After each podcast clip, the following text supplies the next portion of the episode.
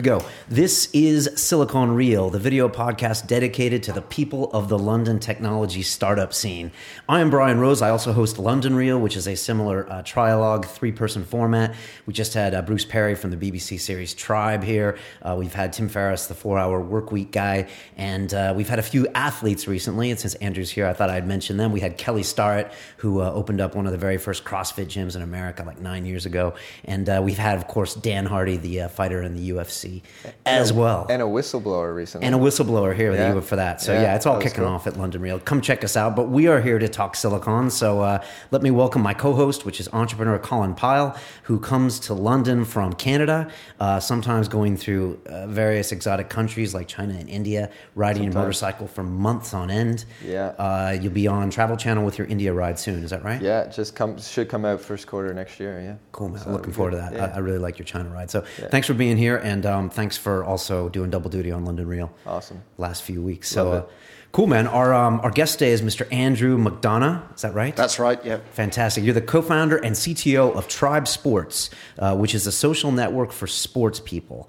I believe it's uh, connecting active people everywhere in the world to revolutionize the sportswear industry. Pretty good. That is, yeah. That's that's close anyway. All right, I, am not done. I'm going to keep going. Um, you recently completed a, a, Kickstarter campaign, which was in August, I think. Yeah, yeah. I think you raised. Correct me on the number, like 120,000 pounds. Yeah, so it was like just just a smidgen under 120,000. Okay, um, very quickly, right in a week or two. Uh, yeah, it was. So it was four weeks we went for. So we'd set a target of 30,000. Uh, we hit that in about a day and a half. And then, uh, you know, it just kind of picked up the pace. And then at the end, it was just under four times what we had aimed for. So was, uh, we were pretty happy. That's crazy. we're definitely going to talk about that. Um, I know you raised the money uh, in order to create the world's first community-powered sportswear range. I took a look at your stuff. I like it already. Um, before that, you I think you raised just under three million dollars from angels and uh, strategic investors in like That's December correct, yeah. 2011. Absolutely, so, yeah. Awesome. Welcome to Silicon Real. Thank you. Thanks for being here. Thank you very you know, much. Thanks for having me. I, I think we got to talk right about about right away about this Kickstarter campaign. Yeah. Because like when I heard about it, I was like, oh, okay, another company that's using Kickstarter to get themselves out of the basement and to get out there and launch a product. And then I'm like, wait a second, these guys have already raised a chunk of capital. So you, these guys are, are, doing this for a different reason, obviously. So I was wondering why the Kickstarter. Um, why was it oversubscribed, in your opinion, and uh, and why not an, an equity based platform? Well, so as far as an equity based platform, that's not really what we were looking for. We already had uh, investors uh, in the company.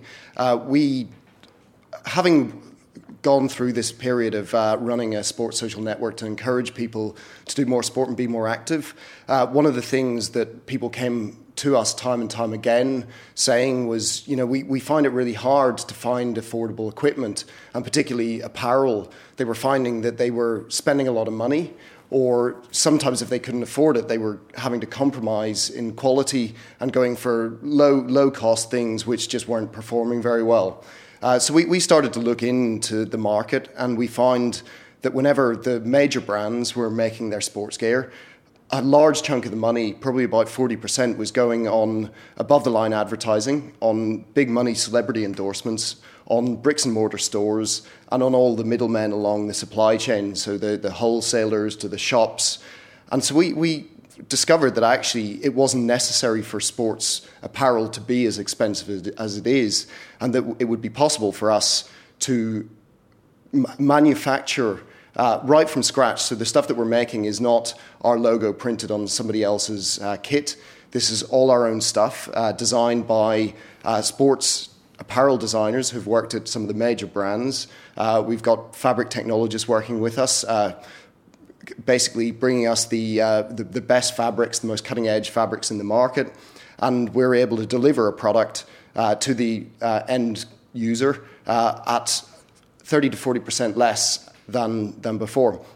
We, we obviously thought this was a great idea, and we knew that people would like this but we weren't, you know, we needed to know that they were definitely going to buy it. Uh, there was no point because obviously to the, the factories that we're using don't really deal uh, with small players. They, they are looking at, uh, you know, if, if you're going to do this, you've got to go big. So we needed to make sure that we had the backing of our community Uh, it's a very big community, but we needed to make sure that they were going to back us. How, how And big so- is your community out of uh, so the total number of users is about 200,000. Okay. Uh, they're very active and very engaged. Right. Particularly our top users are on the site all the time. It's it's kind of a way of life for them. They Hmm. they almost define themselves as as tribesports people. Uh, if you look at things like their Twitter profiles or other presence online, that they actually a lot of these people are actually saying I am a tribesports user. That Hmm. that kind of defines them. Are these Brits, uh, Yanks? No, actually, so our user base is actually it's it's around the whole world. Uh, it divides down about forty percent of the US, uh, thirty percent are the UK, and then thirty percent rest of the world. So we see sounds ourselves. like our a- audience, pretty much exactly. so we see ourselves a global platform, and we see the, the sports brand as well as a global platform, and that's why on Kickstarter, when we were offering this, we opened it up to everybody with free shipping to both the UK and the US, uh, and then just a small token amount for the rest of the world uh, because it's, it's a bit more expensive to get that out there. So we, we're definitely with this launching it as a, as a worldwide brand, uh, but targeting particularly the UK and the US, and uh, yeah, so uh, our users were telling us this is what we want want to see. The Kickstarter campaign was firstly a way of raising some money to be able to put the order in, uh, and also to just make sure that this this was not just something that people were telling us to do, but that they were were going to back us on it as well. Right. No, I guess nothing nothing shows that more than someone actually paying up, right? Yeah. That shows that it's not- Pre-buying, yeah. Yeah, it's Yeah. not just a vote or a retweet or something. It's actually, uh, I guess, vote with your money, right? Yeah. So now it's oversubscribed. What do you do with extra money? What does that tell you? Does it tell you you're, you need to make more of this stuff, do more of these campaigns, or what? It does, yeah. So when we saw that the campaign was going well, it allowed us to place orders for more variation of products. So it meant that in the beginning it was just the technical teas, but we were able to add a couple more products to the Kickstarter campaign because we knew that it was enough money to be able to place the orders for those products as well. Then, as it increased as well, we uh, were able to investigate uh, doing more colors and, and more variations on the products. So that all of the money went back into the products, uh, and that, that is the way that we see it going. In that this this money is going to be applied back into developing new products and, and to investigating other other products across other sports uh, that we want to make as well. Wow, it's really a really cool idea, and that's great PR for you, right? Sure, yeah. I mean, Kickstarter was a great platform in that way, in that uh, we got a lot of press off the back of it. Uh, we were, uh, yeah, featured on a lot of different sort of not just tech journalism, but for us, actually, because we don't really see ourselves as completely a tech company, we see ourselves as more of a consumer company, in that our our target audience is is more the sort of normal people on on the street. It's not the it's not the kind of tech scene uh, so much. Although there is quite a bit of crossover as well. Obviously, a lot of people in the tech scene, uh, such as yourselves, are, are very keen on on you know keeping fit and keeping active and, and also measuring it as well. Interesting. You know, uh, I want to jump into Tribe and find out a bit more about it. We always ask people some some basic questions, which is when it comes to Tribesports, what have you guys done? What are you planning to do, and and why why will you win in this space?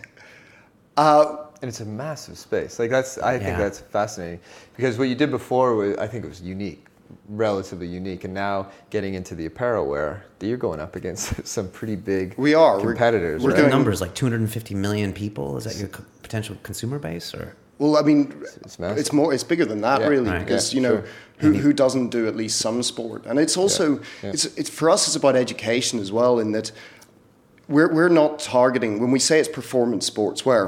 We're not just targeting elite athletes. We're targeting normal sports people, as in normal people who just you know they're they're at home. They maybe go out for a run once a week, once every two weeks, and quite a lot of the time, people who are doing this are doing it in uh, clothing that isn't really suitable for this. Uh, so a lot of people, when they start running, uh, pick up a cotton T-shirt, and that's possibly the worst thing to go running in because you know you start to sweat. The sweat basically makes the t-shirt really heavy. It doesn't get wicked away from your body. They feel really uncomfortable, and so they're less likely to do it again. So it's it's for us. It's as well about so the democratization of performance wear and educating people that performance sportswear isn't just for elite athletes or people who are doing it competitively, but it's also just the normal people in the street who should be wearing uh, these sorts of uh, clothing whenever they you know, just go down to the gym, go for a run, go for a cycle, or, or do anything else like that. So you mentioned um, 200,000 users in your community. So just to get so people can get an idea what Tribe's all about, um, you know, what have you guys done? You've set up this kind of this social network for these for people in sports. And yeah, like I said, uh, why, why do you think you guys have the solution to this space? Uh, we believe we have a solution to make people be encouraged to be more active. Uh, it certainly worked for me. I mean, I, I think that one of the nicest things about our site is that I can genuinely say that it's worked for me. I, I wasn't doing a lot of sport before the site. It was something that I was really interested in. Uh, I'd done a lot of sport in school, but you know, in my twenties, I'd uh, become not particularly active. Uh, I'd always made the excuses, a lot of people do, that I don't have the time.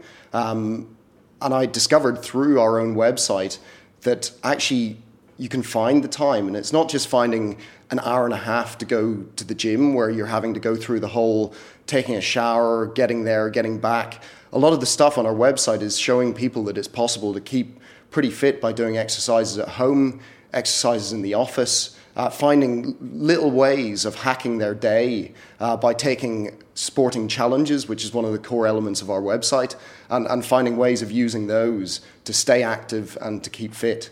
Uh, so we're, we're kind of trying to do something different from, from what is the traditional fitness industry, which I, I, think the fitness industry, there's a lot of bad things about it. I, I think that the, the, traditional high street gym is, is not really possibly the best, best approach for a lot of people because that they, a lot of the time, make some of their money by uh, getting people signed up to contracts and hoping that they, they don't, don't go. Yeah, I mean that's a big thing. I mean, sure. ev- everyone showed up to the gym who had a membership. Uh, like it wouldn't work. I mean, yeah, it must exactly. be like ten percent of the people use it, or maybe twenty. I don't know what the numbers are. It's, it's a guilt thing as well, yeah. in that people people sign up and yeah. then they, Jan- January they don't do it. Yeah, January. But instead of cancelling, you know, there are a lot of social hooks in it, like yeah. sign up fees and sure. cancellation fees, long contracts, and so they they feel a bit guilty about it. So so Tribesports is it's not a substitute for the gym, uh, but it's showing people that they don't necessarily need a gym.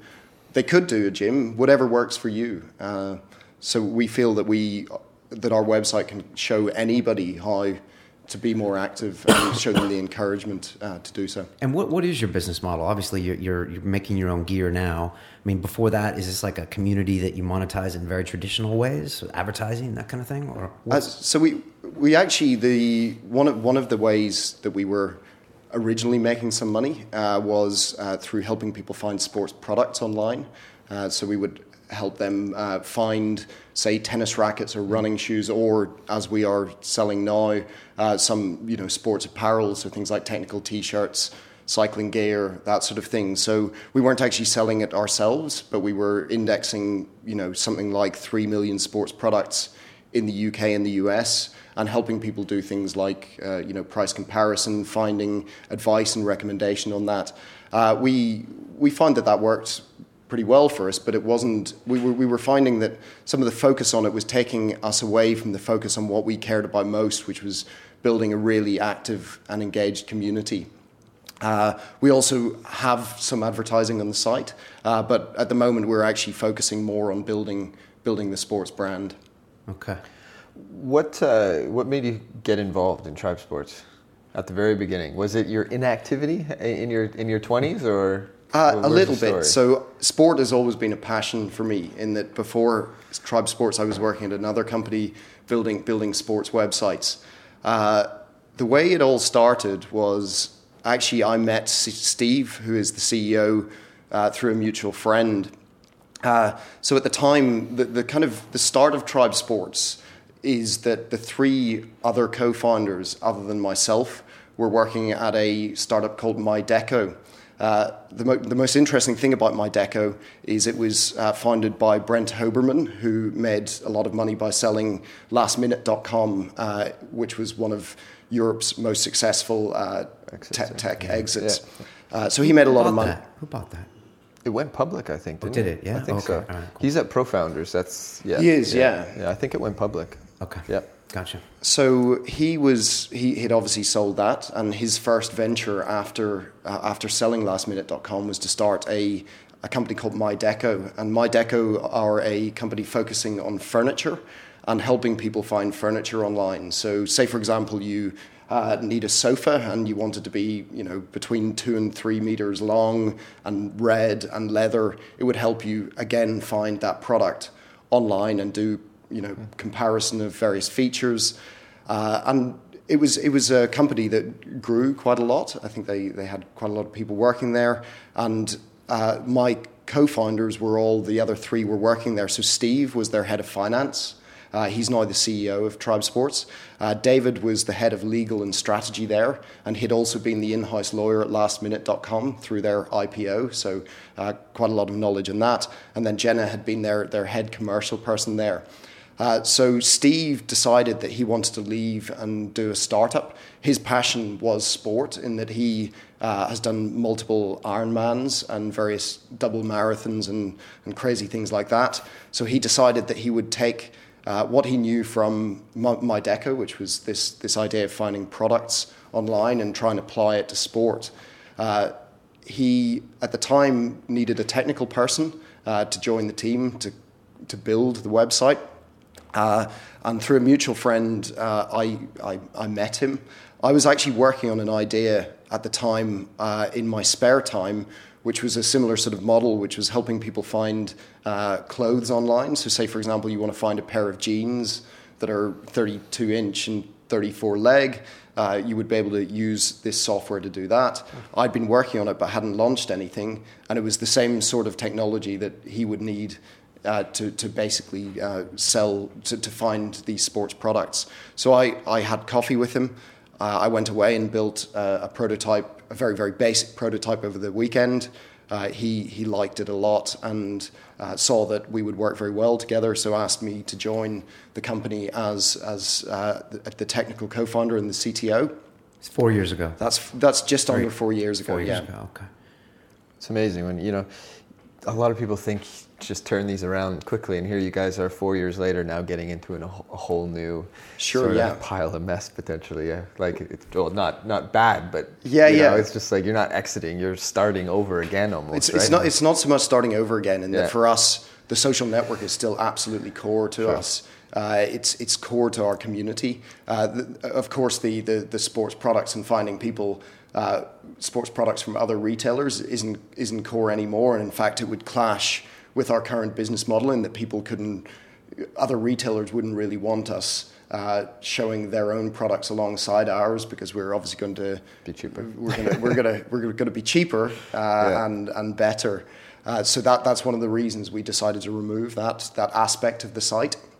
Uh, so yeah, we the journey was that that sports product um, side of it as as a standalone thing was only really the first element that we were kind of working on for you know a month or two, and it became clear that there was a much bigger opportunity, which was to build this this social network to encourage people to do more sport and be more active. We didn't think that anything else existed like it, uh, and it, it, still doesn't. And so we we set about building that as well as this this uh, ability to find find sports products as well. Okay, well, they call this Silicon Real, so so let's get real with some real questions. How, how do you compete against a Nike? They're big, they got money, they could probably create their own social network, you know, with a rounding error of one of their revenue streams. So how, how do you fight these guys? Well, so when you're big, you're also slow. So we're able to be very much quicker and more agile in that we can res- respond to what our community is telling us much more quickly. So companies, some of the big sports brands, they're, they're planning years in advance, and they are they can be less reactive to the market than we can. They also are tied into the, the way that these things work. So uh, their big celebrity endorsements, you know, they're they're paying people, you know, like Rory McIlroy, you know, millions and millions of dollars a year, sure. and they can't really cut that off. those those costs that are in there are, are there to stay. They're they're not going to suddenly pull the plug on all above the line advertising and all celebrity endorsements because that, that's how they're that's how they operate. So they would never really be able to compete with us on price unless they decided to do that really drastic and for them that would be a very risky thing because that's that's what they've they've built their business model on. Okay, fair enough. What do you got for them? Colin? Yeah, so if, if you're not worried about the big guys, and what about a lot of the little guys that are in your space? Maybe not exactly in your space, but um, are kind of doing the same thing. So one of the things that we've discovered with this is it's not easy to launch a sports brand. It's not easy to open up conversations with the f- kind of factories that we're working with. Sure, if you're small, uh, you can maybe get some cheap stuff made uh, by some you know th- second or third level uh, manufacturers, but to actually have these serious conversations with the, the big factories that are working with the big sports brands, you, you need to have a big voice. And through our community, we have that big voice. And it wouldn't be possible to have had those conversations with them without, without the community and, and the backing that we have. So, did you just go out to your community and was just like, I'm looking for a big manufacturer in China to make unbelievable quality we, we, stuff? We, we did we did a lot of research. Yeah. So we, we we looked all we did a huge amount of research in all of the best places to get sports apparel made. We looked at what factories all of the other big brands were using. Uh, we built up a portfolio of designers who had worked in a lot of the big brands. Uh, so yeah, we this and is just start calling them up. yeah, exactly. So the absolutely just start calling them up, start trying to work out how the, how this whole thing works. Yeah. and uh, things just kind of worked out. Uh, we were we were quite lucky as well to have some some personal connections uh, with some of the members of our team that worked out quite well, and uh, yeah. The traditional business model of apparel, correct me if I'm wrong, is, is cheap labor. I mean, that's what the garment industry in Margins, New York was yeah. built on. Yeah. It was built on people that will sew things that computers can't make and pay them cents. So, how do you manage that kind of workflow? You must need cheap labor. It must have to be, you know, abroad in c- countries that potentially have bad working conditions. You know, Bangladesh comes to mind. Uh, A- Absolutely not at all. In that we have been out to the factories, uh, we have been there, and actually, w- one of my colleagues, you know, th- they are very, very good conditions out there. and Where- that people, where are these? Uh, so our major factory is in Taiwan at the moment. Uh, so that's a, you know they've got very, very good uh, laws there to make sure that uh, the, the conditions are good, and you know we, we have been out there ourselves to make sure that everything is above board, and uh, we've been on the on the factory floor a lot, and people don't really stand for that sort of thing anymore. You know, obviously people are becoming much more, uh, yeah, much more aware of, of of some of the issues that there have been in the past. And obviously you can get, you know, I'm sure some of the some of the kind of really cheap um, apparel brands may well still go to those places and. But I don't think that our users would stand for us ha- having those sort of associations. yeah, and your price point is probably high enough where you can you can actually afford to pay. Absolutely. I mean, it's, Yeah. it's quality stuff. It's it's not Yeah. just it's not just cheap stuff. In Yeah, Chi- China these days, well, China and Taiwan, it's like almost high high high price labor now. Yeah, yeah. I was know, thinking when you mentioned China, is- it's like you, yeah. you pay someone at Foxconn probably a reasonable price to a, Sure. to assemble an iPhone. You're gonna have to go somewhere further Yeah. to get really cheap, you know, two dollar T-shirts and Exactly, stuff. I guess that's where Bangladesh comes in. Yeah. Um. Uh. What else did I miss when it comes to real questions? Yeah, it's cool. I just maybe sort of where do you see your guy yourself in sort of five years? Are you gonna get into the sport tech, or you know? I think that's obviously it's talked about so many times on this program, but Yeah. it seems like your platform is sort of ripe to take take advantage of some really cool technology in, in the sports arena. Absolutely. Well, th- there's a lot of interesting technology out there, and actually, David, who is uh, our kind of legal and strategy guy, he's he's one of the co-founders of Tribesports. He he is spending a lot of time looking into kind of new technologies and a lot a lot of some of the really interesting sensor-based stuff out there. Uh, there there's a lot of really interesting things going on in that, uh, and there's a lot of particularly with things like Kickstarter, it, it has spawned this whole new, new generation of people being very, very innovative, innovative around around products. And uh, so, yeah, that's definitely something that we're, we're keeping an eye out for, for a lot of things. Cool. What if What if Nike calls you up and we're like, we want it. We want Tribesports. Here's a hundred million pounds. Here's the check. What do you guys do? Because there has to be a price where you know for your investors you exit, right? I, y- who knows? Who knows? I think we'd, we It's a need hard to. question to it is a hard. It, it is a hard question. I- to- only to who's answer. turning down 100 million? I don't know too many people, but But it would be tricky. Yeah. It would be tricky. You'd have to really, you know, it'd have to be the right fit. And you'd have to sell it Sure, to your yeah. community as I mean, this this is our passion in that we're not just Right. we're, we're doing Sure. this because we genuinely believe in this as an idea, and we we we, we want to see people being more. I mean, the, the it just makes us all feel so amazing when we see stories on our website of people literally having their lives changed by by taking some of the challenges and and using our platform to encourage themselves to to be more active. And uh, so yeah, it's it's something we, we believe in in it as a as a movement. How how are you worried about scalability in terms of cash flow problems? Because you know these big players they're good at it because they have so much cash that they can.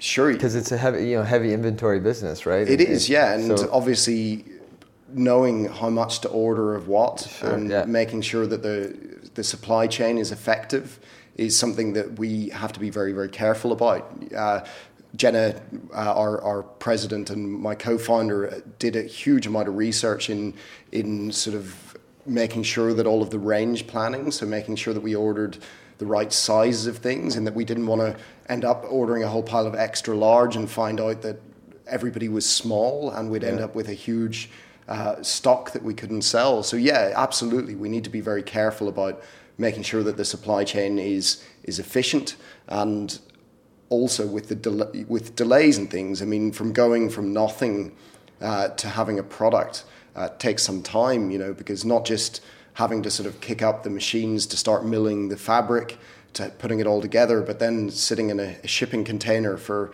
eight, eight, eight weeks. Uh, it's it takes a long time to get a product from from an order right into someone's uh, lap. Yeah. Uh, so we need to be very careful to to make sure that we order the right amount of everything and and can scale that that process as well. There's a reason that was it Tim Cook is the president of, or CEO of, of Apple right now. I mean, he was their COO before. He's yeah. the one that made it all happen. Mm. And Apple doesn't exist unless they have their Jesus, their production. The operations, it's, it's insane. You know, you look at Amazons yeah. and Apples and these guys that are just moving so much product every single day. It's just incredible. Yeah, absolutely. There's yeah. a reason he's the boss because yeah, that sure. is the job of that company, really. Yeah. And one single element of that supply chain falls and yeah, you You're could you could write articles about that. You know, you guys are a global company, which is uh, interesting. You guys didn't say, okay, now we're going to decide to go to the U.S. or we're going to decide to go to Germany. I mean, you're selling things everywhere. When you look across the Atlantic at those um, damn Yanks over there, what do you see that you like what they're doing that you wish you guys could emulate more, and what do you think that they do wrong when it comes to tech startups? Uh, I think that one of the things. So I went over to San Francisco a bit uh, at the beginning of this year, and I just hung around there. It was a it was a trip that a guy called Jack Gavigan organised, a London to San Francisco trip. The community out there is amazing. Um, one of the things that I would like to see us emulate more than any, anything is their attitude of paying it forward. Uh, so one of the great things about the community out there is everybody is out to help each other without the expectation of being directly paid back. Uh, everybody wants to see each other succeed. They don't see it as a zero sum game. They see that if they all help each other, then they will all succeed or that they'll all increase their chances of succeeding. I think that London has had that less, but I, I think that I'm seeing huge changes in London in that, that, that, that, that kind of attitude of helping people and wanting to see each other succeed is, is starting to take hold here. Uh, you know, with events, the, the Three Beards, I think, kind of represent that, uh, you know, more than more than anything in those events. Really, everybody is is so friendly and just wanting to kind of help each other. So I definitely think that London is catching up on that, but I'd definitely like to see that more. Yeah, it's a big part of. Uh, I just assumed it was happening everywhere in tech, but I guess the traditional business way is not to do all these things. You know, I mean, this is a new media form, yeah. and like people are surprised when I get a call from like someone at 60 Minutes, and I'm like, "Yeah, come in. You can have our footage. You can have right. this. We're not going to charge you." And they're like, "What? We're used to fighting battles with each other, not sure. trying to help." You know. Yeah, it's. I think it definitely sort of areas where there's density in the ecosystem because you just you feel more like just engage with people and that personality comes out when I see you or bump into you guys all the time or at events. You just become friends almost. It's not that sort of separated piece of you're just someone else on the other end of the phone or yeah. just want to help if, each other if, out. If you had to sign a non-compete like tomorrow and you could not work in the sports space anymore, what, what would you go do in London? Like, what, what else do you think is exciting right now in London or in San Francisco as far as like a, a, a sector you would go get into? I mean, you're a CTO, you can go work anywhere. I don't know. Sorry. I guess, I guess from two points of view. Uh, for one, a, a passion thing. I guess my two passions are sport and music. I've always wanted to work on a music startup at some point.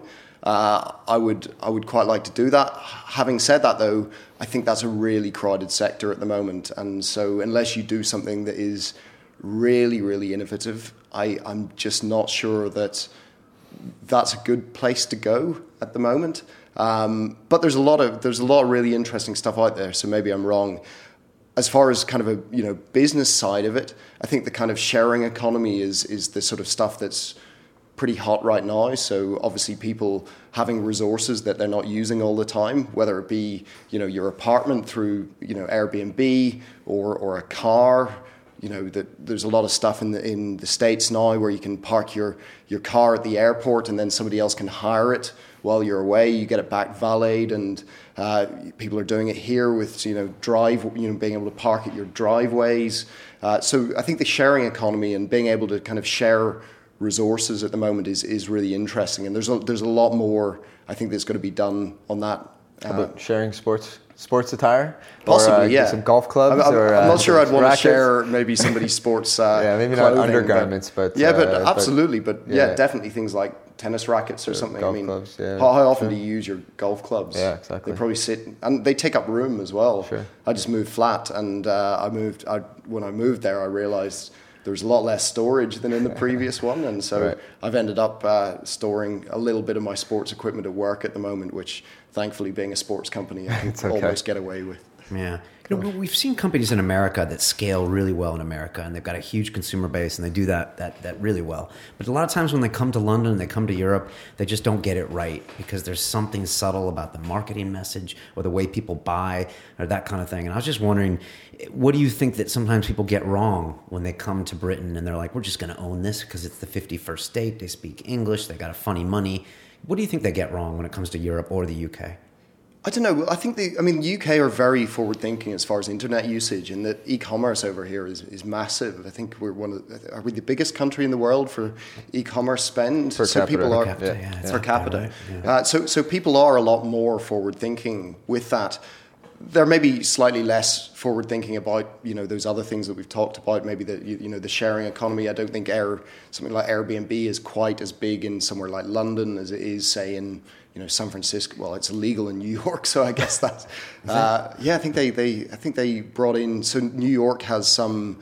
Uh, old law that makes it that you can't do short-term leases, and I think it was some element of rent protection or something that it was because they have rent protection. I think in some of the apartments, and so they didn't want uh, people taking advantage and renting their their uh, their sort of cheap apartment and then Sure. making For 10, money out 10 of it. Ten grand a month on Airbnb. So I think yeah. there, anyway, there's some some law that uh, means you're not meant to do short leases, and I think they sort of turned a blind eye to Airbnb a little bit, but I think they're starting to apparently clamp down on it. I don't know whether that's uh, yeah how serious that seriously that's being taken, but that's that's what I've heard. Just open up the door to someone else, you'd think, but yeah. If you had to make an investment in something in London right now, what, what's the sector do you think that we, we got right in this city or the one that's going to really go far if you had to put your own money into it? Well, so I actually think at the moment London is a big financial center, and one of the mistakes I think that we make in the tech scene is everybody in tech, well, not everybody in tech, but a large number of people in tech try and solve problems that they, as tech people, have, and that's why you see so many startups that are just another social media platform, just another uh, Twitter client what I think that people should be doing is they should be solving problems that they see in other sectors. And in London, obviously, the biggest one is, is finance. And so I think that London fintech is going to be big. It already is. Uh, you know, obviously, you guys uh, interviewed somebody from TransferWise. You know, I, I have a friend who's working in a, another kind of FX uh, startup. But a lot of people, some of our most talented programmers in London are actually working in the financial sector and they're working in banks. Uh, I have friends doing this, and whereas they enjoy it and they get paid a lot of money, they don't get the same autonomy, they don't get the same uh, feeling of ownership as they, they would do in a startup. And so, what I think you're seeing increasingly is these people are getting frustrated at maybe some of the kind of outdated processes that some of the big financial institutions have. Uh, they quit their jobs, they solve it externally, and then you know they, they almost sell the software back to the institution. So I think that we're gonna we're seeing that a lot, I think we're going to see it a lot more. And so I think that sort of fintech in London is is going to be it, it, it already is and is going to be a big growth area. And I think it's it's kind of obvious because there's a way of making money straight straight from the beginning. You don't need to work out a, a strategy for monetization. Uh, you already have it because it, it's it yeah, is money. It, it yeah. is money. you know, uh, we've seen Twitter uh, that's going to IPO soon, and they've built up this huge, you could say, social network, this community over the last so many years, and yet they're still not profitable, like on a quarterly basis. You know, and and I don't even know if Facebook is technically profitable yet, but you guys are in a similar space where you're trying to build up this community. You even said it earlier communities first, communities first before we push this product or that product. Um, what do you say if people say to you, it's great to do this, we're going to monetize it in the future, but we've seen so many people fail to do that? Um, how do you know you guys will do that? Uh, obviously, we don't know we'll do it, but we hope we will. Uh, we hope that more than anything, we hope that we'll be able to sustain it as, as a business uh, and be able to keep our community going because otherwise we'd be letting down the community and our users. Uh, so obviously we don't know the future, but we hope that uh, by working hard and by having a good team and by listening to our community and our customers that we will be able to to, to, to basically keep keep that going. As a global community, do you guys think you need to be on the ground places other than just London? So we do, yeah. In okay. that we, we definitely we can do a lot from London, but we would like to have some presence. We had we had a presence for a while in Asia, so we had a guy working uh, from Singapore for a bit, which was great. Uh, so he grew the community quite a lot there. Uh, I think that we will probably at some point need uh, something something in the states as well. Um, probably probably West Coast. A lot of the sports companies are there, so I'd, I'd say that that's quite likely. I think we'll more likely as well start to spend more time out there as well but yeah, we, we see the UK and the US as probably our biggest markets. So I'd say that it's quite likely that we will have a presence out there at some point. And is it important? Uh, it's, it's not essential, but I think it is important, yeah. I'm going to hit him with a bit of advice questions. Um, say there's a 20 year old that's listening to us right now, and they're like, you know, I, I, love hearing Andrew's story. I love how they did that. They read all the tech news we were talking about earlier. They want to grow up someday to be this big, you know, startup king. What a piece of advice do you give them as far as what they should do? You know, if they want to be a CTO like you, if they want to be part of this, you know, startup tech community, what, what do you tell them they should do? Or even younger, even 15? Well, as a tech person, I'd like to sort of see more people maybe trying to learn how to program. Uh, but programming isn't just it, in that actually it's only a small part of what we do. Actually, it's sometimes harder in London to find good, good product people or good designers. I think just getting people to find what they're good at and trying to pursue that and try to just get really good at it and work out how the, the skills that they, they have or can, can develop can be used to, to start businesses and to start to, to work on ideas. Uh, so yeah, I guess uh, sort of working working on programming or or cr- the creative side. But know I'm just getting a little bit. A little bit, a little yeah. Bit. yeah. I d- I don't know that it, know how how building a, an online product works. You don't necessarily. So my, my other founders, they they don't know how to code, but they at least know the processes that go through to take an idea and, and make it into something. Uh, so it's not necessary to know how to code, but it's it's good to know how the process works. But I think as a 15 year old, I, I think that the, the, the advice would just be to try and go to a lot of events, talk to people. I mean, things like Silicon Drinkabout or something like that. Obviously, wouldn't recommend that to a 15 year old because it's in a bar. Uh, but there are a lot we're, of. We're in Britain, it's close enough. Yeah, yeah, it's 18, close enough. Uh, there, are, there are a lot of other events uh, that, that happen for kids. You know, there's obviously Young Rewired State goes on. Uh, I, I would recommend people go and work on that. And again, it's, it's not necessarily it's not necessary to be a programmer there. If you're a design person or if you want to learn how to be a product person, then then something like that's a really good thing to to get experience. But I think just more than anything, go and do stuff. Go go to events. Go and talk to people. Uh, volunteer to help on something. Okay, that's good advice. And if you had to give a call to the 20 year old Andrew McDonough and give that kid some advice, what would you tell him to do differently? Uh, so, actually, strangely, I did my first start, startup almost as soon as I left university. Uh, I, I kind of I'd always been interested in the web, and I wanted to be involved with it pretty much straight away. And I worked for a sort of I worked for a company which I didn't know was called a startup at the time, but it it kind of was back in Belfast. And I worked there for about nine or ten months, and then realized, hang on, I could do something like this myself. So I actually left and started working on a product, and uh, it didn't really work out in the end because I didn't really get it in front of people. So technically, it was really good, but I didn't really have the confidence to sort of actually phone people up and try and get people to use it.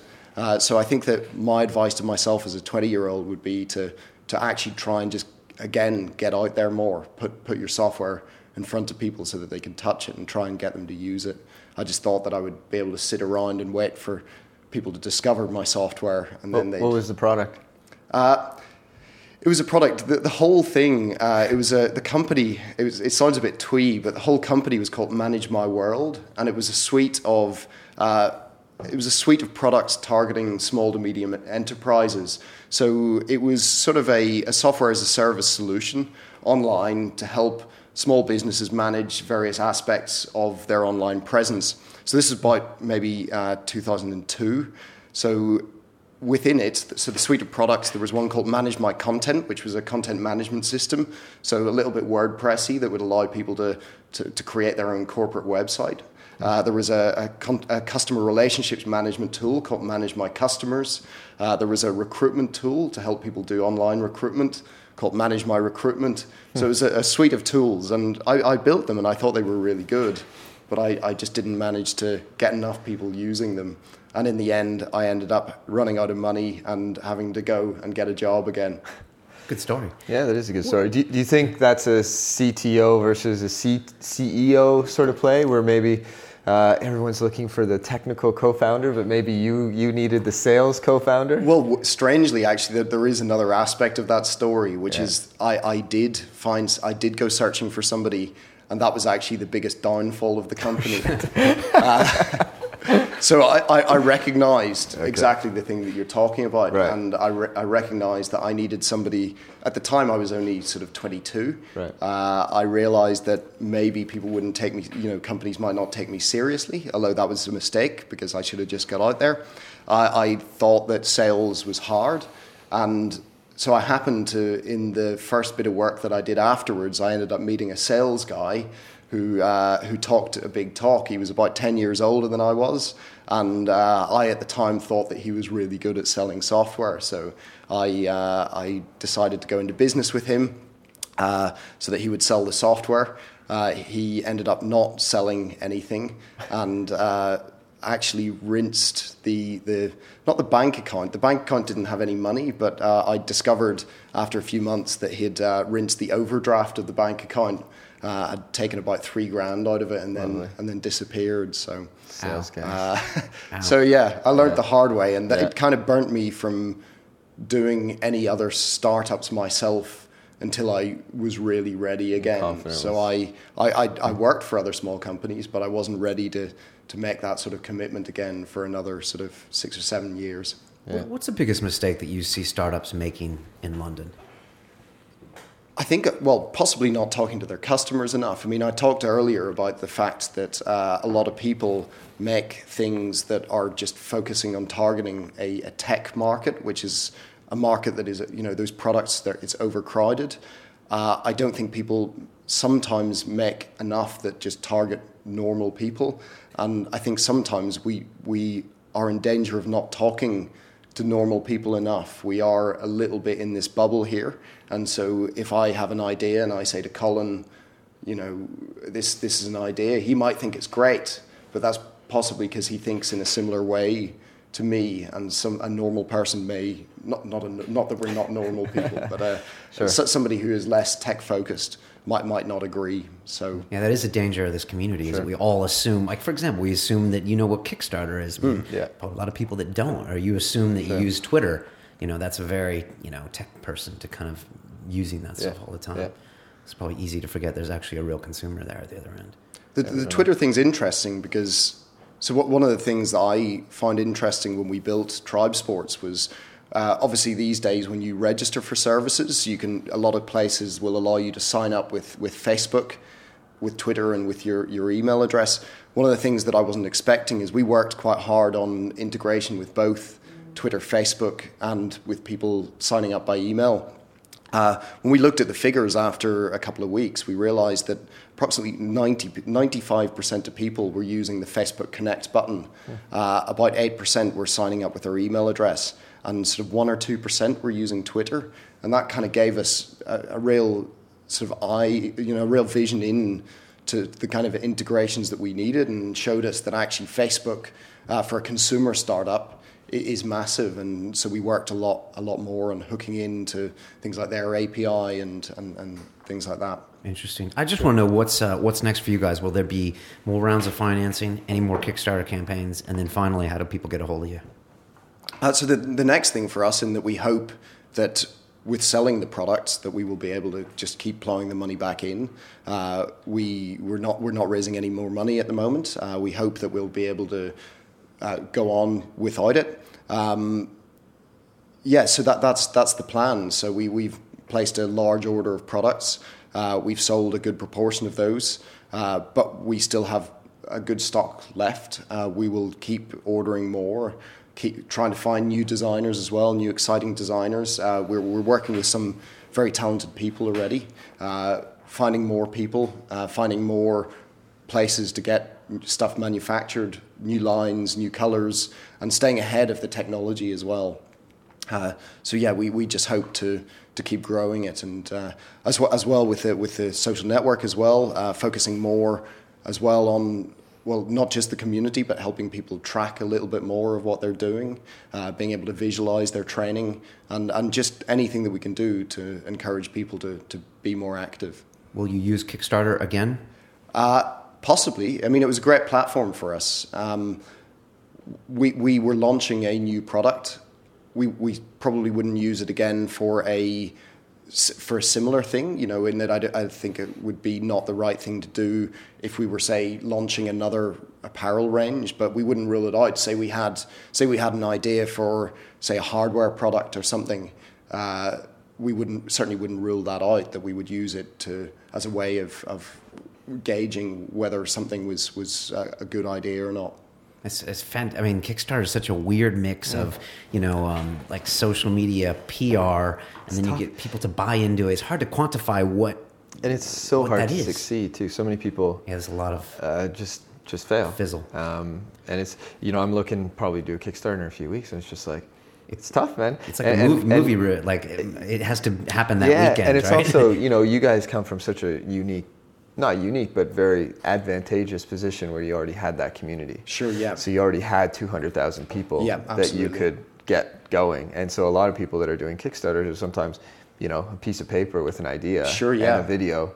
And they have, you know, friends and family and, and Facebook friends. Mm-hmm, but Absolutely. Uh, but yeah, that's, that's, you know, a huge advantage for you guys. Dude, it's exciting stuff. How do people find you? Uh, websites, Twitter, what's the best way for them to follow what's going on with you guys? Uh, so definitely tribesports.com is the best place to find us. Uh, we're Tribesports on Twitter. We're Tribesports on Facebook.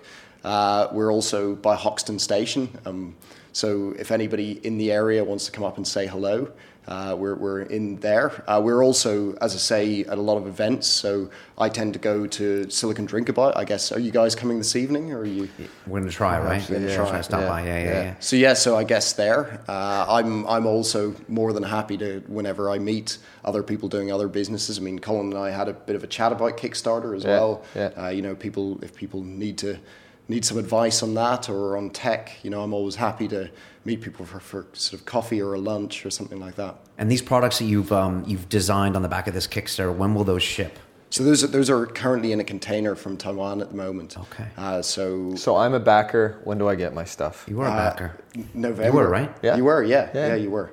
Uh, I Colin, checked. Colin puts his money where his mouth is. Yeah, yeah. So the, the product should be here in November, and as a backer, you will be so just the time. first to get it. And uh, yeah, got we'll some be... for my wife. That's cheap birthday and Christmas presents. Forty percent off. even, even even more in Kickstarter. It's forty yeah. percent off when they go into the store. Exactly. So maybe eighty percent off on Kickstarter. Excellent. Good. What did I miss? Anything? No, I think that's great, man. I think it's a great story, and uh, maybe you could end it off with you know you've had a great experience as a CTO over the last four years. I have, yeah. If you could maybe, what's the one thing, one advice you could give a CTO about to start up a company right now that you've learned over the last four years? Well, I think the most important thing about being the CTO is not the technical side of it. It's it's actually the business. It's the business side, and it's being able to talk to people and understand the business process and understand the kind of consumer focus of their product, and not just get caught up in code because it's quite easy for a technical person to get caught up in code and not see that there are people at the other side of it. And the code is actually just an artifact of the fact that what we're trying to do is build something for people. Good, good. Well said. I was funny because I was looking down and I'm asking him all these business questions, yeah. and he's the CTO, but he answered all of them yeah, like flawlessly. Sure. So, yeah, I guess you're living that, you know, because I guess you need all the people at the top with the same kind of vision, right? You all need to know where you're going. Yeah, absolutely. yeah, you're doing what you're doing. Well, yeah, I'm I'm very lucky to have. We have a great team, and we have a very diverse team in that uh, we're not just all tech people. A lot of tech startups are a lot are very tech heavy whereas uh, we're we're kind of more focused on on the consumer side, and so uh, the the, fo- the, founders in particular, my my colleagues are very focused on on on sort of speaking to real people as well. Four co four co-founders. Four co-founders. It's a lot. Yeah. So It a lot is. of people, you know, it's a lot of personalities to sort of It's Jimmy I- for I- position. Sometimes is it is it you guys just work? Would you advise new startups to keep it two, one? No, we're, we're I, I wouldn't have. In fact, I'd almost have a fifth if I could do it again. Uh, we're really lucky because Steve, the CEO, uh, Yeah. as I say, he's very very very passionate about sport, but his background is in accountancy and finance. So he is very very. So, like for example, when we raised our our investment uh, just about a year and a half ago, the first thing that he did afterwards was sit down with us and work out exactly where it was going to go and how long it was going to last, depending on different plans. Whereas a lot of startups, I guess, would just think, we got some money, we're going to go out and blow it. Uh, so he's very, very focused on on the numbers. Uh, David, again, with his background as as a lawyer, although he's more strategy now, can can make sure that with term sheets and things that we're not getting, we're not agreeing on something that we don't know about. Uh, he has a lot of experience in, in that. And then Jenna, my my other co co-founder, uh, her commercial experience and just absolute focus on on the market and and the fit and and what what the actual people want. Uh, so yeah, I, I wouldn't have it any other way. Wow, nice to see that working. I love this story. It's a homegrown, like London success story. I love how you guys are scaling, and uh, it's a great Exciting. example for Yeah. you know what people can do here, and to lose our inferiority complex to the states and all that stuff. So, thanks so much for being on here Thank you for having and me. being very honest. He said he would be honest. Yeah, he did. yeah, he did. Yeah. If you're uh, listening to us on iTunes, you can come check us out on YouTube. Uh, you can see all of our smiling faces. Um, channel Silicon Real. We are on Twitter at Silicon Real as well. Yep. We're always looking for guest suggestions. We're still looking uh, for people with business development skills to hook us up. So tweet at us for that. Yep. Um, what else?